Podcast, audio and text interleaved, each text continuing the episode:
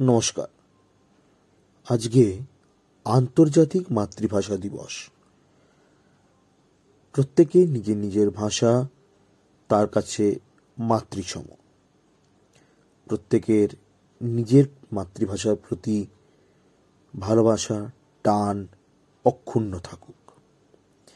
এই শুভ দিনে আজকের উপস্থাপনা আমার প্রিয় কবি রুদ্র গোস্বামীর লেখা একুশ আগুন রঙের পাখি।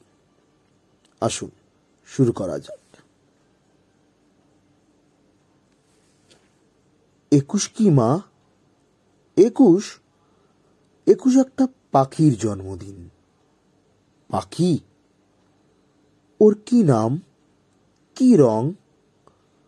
ওর নাম বাংলা ভাষা।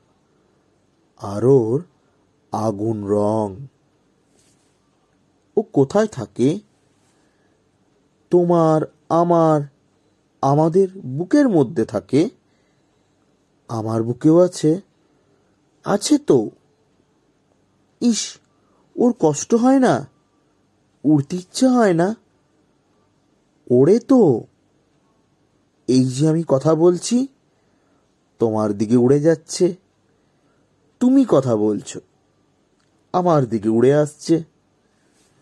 কোথায়? দেখতে পাচ্ছি না তো।